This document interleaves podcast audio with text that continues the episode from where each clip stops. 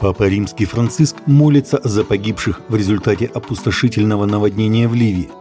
Соответствующая телеграмма была направлена за подписью государственного секретаря Ватикана кардинала Пьетро Паролина в апостольскую нунциатуру в стране, передает ТАСС.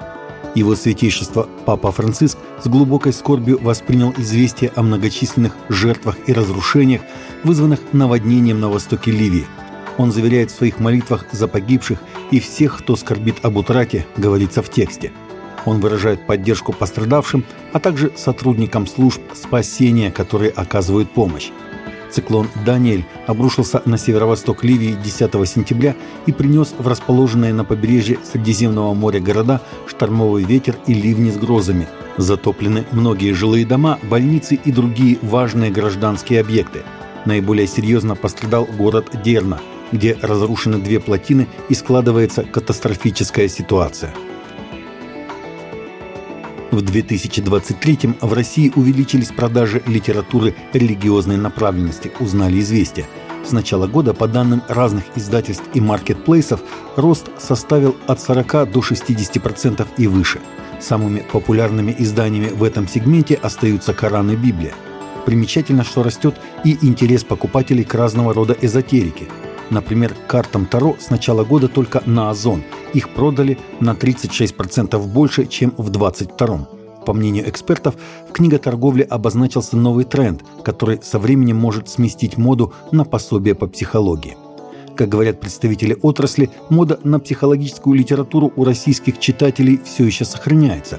Как рассказал известиям гендиректор Эксмо АСТ Евгений Капьев, продажи книг в разделе «Психология» за первое полугодие 23 выросли на 25%.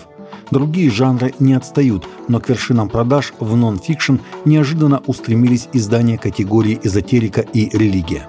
Трендом первого полугодия стал запрос читательской аудитории на книги, посвященные вечным вопросам. Рост продаж в сегменте религия составил порядка 40%. Глава итальянской епископской конференции кардинал Матео Дзупи совершит трехдневный визит в Китай в качестве специального посланника Папы Франциска по установлению мира на Украине. По сообщению зала печати Святейшего Престола, кардинал Матео Мария Дзупи посетит Пекин с 13 по 15 сентября в сопровождении одного из официалов Государственного секретариата Ватикана, сообщает Ватикан Ньюс. Итальянский иерарх совершит этот визит в качестве специального посланника Папы Франциска по установлению мира в Украине. Эта поездка станет еще одним шагом в реализации желаемой Папой миссии по поддержанию гуманитарных инициатив и поиску путей, способных привести к справедливому миру, говорится в заявлении Ватиканской пресс-службы. Страны Карибского бассейна намерены официально потребовать от британской королевской семьи выплаты компенсаций за рабство, сообщает The Telegraph. С требованиями о возмещении ущерба за роль в работорговле и плантационном хозяйстве также намерены обратиться к Лойс of London и Англиканской церкви – Национальные комиссии по возмещению ущерба в странах Карибского бассейна хотят обойти британское правительство и добиваться финансовых выплат непосредственно от британских учреждений, имеющих исторические связи с рабством. Предполагается, что к концу 2023 года будут подготовлены официальные письма с требованием выплатить репарации этим учреждениям. Королевская семья как институт сыграла непосредственную роль в основании работорговой Королевской африканской компании, от которой она получала прибыли. Пастор и автор бестселлеров Макс Лукада рассказал о своей борьбе с Богом в статье для Fox News – статье, где взят фрагмент из его последней книги «Бог никогда не сдается. История Иакова учит нас о благодати, милосердии и неустанной любви Бога», он рассказал о том, что 20 лет назад, когда его называли пастором Америки, церковь была включена в туристические маршруты, его жизнь была в полном беспорядке, и он утешался алкоголем.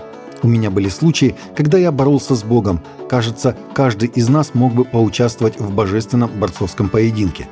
Самая драматическая ситуация была около 20 лет назад. Мне было 50 лет. На взгляд случайного наблюдателя я был на вершине мира.